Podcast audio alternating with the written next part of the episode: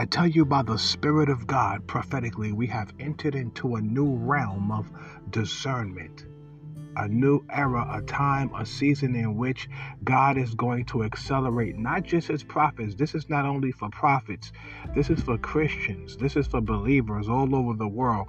God is going to increase the anointing on your life so that you, as a believer, can operate at a high level to discern your atmosphere, your life everything around you, everything that's happening and going on. You have to be able to analyze and to have profound insight concerning the times. Now, the word discernment in and of itself means having the quality and the state of being in reasoning and understanding to comprehend and to perceive and have awareness of your surroundings and what's going on around you. If you look it up in Webster's dictionary, that's that's the essence, that's the gist, that's essentially what discernment is. It is to observe your surroundings, to be perceptive and to know, to be cognizant of what's going on. You see that? But the Bible, when the Bible speaks about discernment, the Bible takes it, the Word of God takes it to a whole nother level. The Word of God doesn't call it discernment the Word of God, the Scriptures, the Bible calls it the discerning of spirits. You see that? The discerning of spirits. Hallelujah. Give God glory for His Word. You see that? So God wants us to know that there are different levels of discerning. You can discern things in the natural realm. You see that? You can discern things in the physical dynamic, in the physical elements of what you can see in the physical realm. But he said there is a realm that we cannot see, and you have to be able to tap into that realm and distinguish and decipher and discern and know what is of me spiritually. You see that? Because this is the discerning of spirits. So now you're dealing with angelic spirits, angels of God demonic spirits, evil spirits, wicked spirits, devils and demons, and you're dealing with the wicked one, Satan, and all these different demonic principalities, and then you're dealing with the region and realm of the human spirit. What's behind a person's human spirit? Because the real you is a spirit.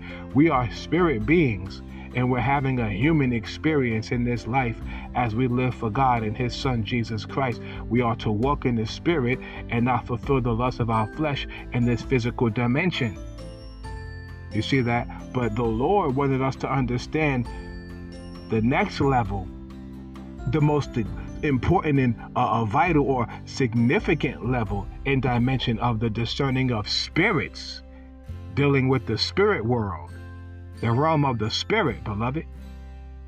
You see that? And so we're in a time where now God is accelerating and advancing his people so that we can see beyond the veil we can operate in the supernatural gift of the discerning of spirits.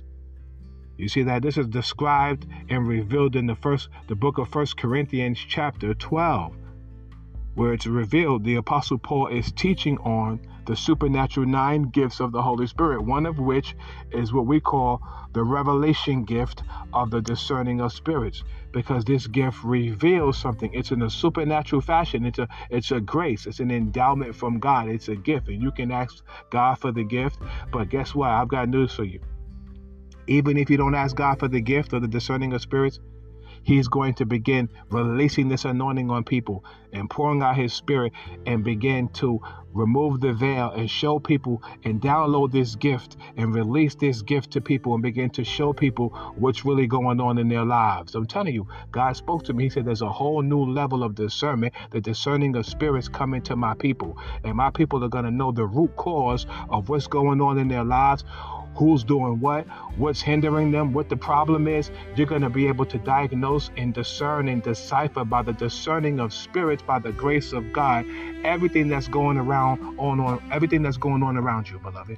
You'll be able to decipher and discern, discern and distinguish, and to decipher and discern and understand and uh, uh, uh, uh have a greater insight of atmospheres. You'll be able to walk in a room You'll be able to walk in the mall. You'll be able to walk in the church. You'll be able to walk in the store. You'll be able to go somewhere and you'll know instantly, I better leave this place. Something's about to happen. These people are up to no good. God will begin to activate that gift and you will begin to see beyond the veil in the realm of the spirit and you'll be able to see and have divine intelligence. And other people won't know what's going on around you, but you got to get get on out of there because this gift is going to save God's people's lives. Many people are going to be saved by the discerning of spirits, this gift, because we're moving into very, very dangerous times. So God is going to increase our level of discernment, this grace, and He's going to release this anointing, this gift to His children, His people, the Christians, the body of Christ. I'm telling you. I'm telling you right now, we're going to have divine intelligence and inside information discerning of spirit. We're in an age, a new time, a new era of accelerated discernment. I'm telling you right now. And God is releasing this to his people so that his people can be on the cutting edge of what's going on prophetically, supernaturally. We'll know what's happening in this wicked world. I'm telling you, we won't be caught off guard. We're not going to be caught by surprise when things are happening everyone else is shaking and things are going on. They're going to say, hey, hey, what's up with these Christians? What, how come nothing affected them over there? What happened over there? What happened with this and the other? Christians are going to say, hey, we had inside information. We had intel. We had discernment that if we would have went down there and we would have went to this stadium, we knew stuff was going to happen and these people was going to plan some type of wickedness. God gave us discernment, the discerning of spirits. There's some some some wicked terroristic spirits operating over there. We we prayed against it. We rebuked the devil. But the, I mean, we and that's another thing. Let me just say this to you, beloved, and I'm done. We got to pray. Some Christians are just lazy. They don't want to pray. You know, I'm talking about you as an individual praying to God. I'm not talking about you praying with a group of people. Thank God for the prayer of agreement and, and linking with other intercessors and all that's phenomenal. Amen. We need to link up with other with other believers and pray. I'm talking about you and God as individuals, as individuals, and you and I praying to God for ourselves. God wants to hear from you, beloved. I'm speaking to a man of God right now, a woman of God. God wants to hear from you.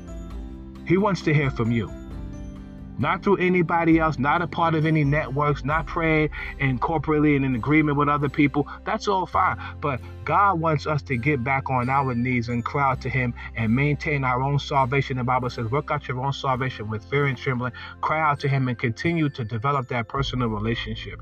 It's so important because there are things that God, by the revelation of His Spirit and by the discerning of spirits, God wants to show you things in your own life and things for your own life and for the purpose and destiny, the assignment, the walk of faith and fellowship He has for you, beloved, the path He has for you. So I want to encourage you. This is a word for somebody. Spend more time praying. You need to pray more between you and God on a personal level. I'm telling you right now, to God be all majesty, splendor, magnificence, glory, honor, dominion, and royalty forevermore.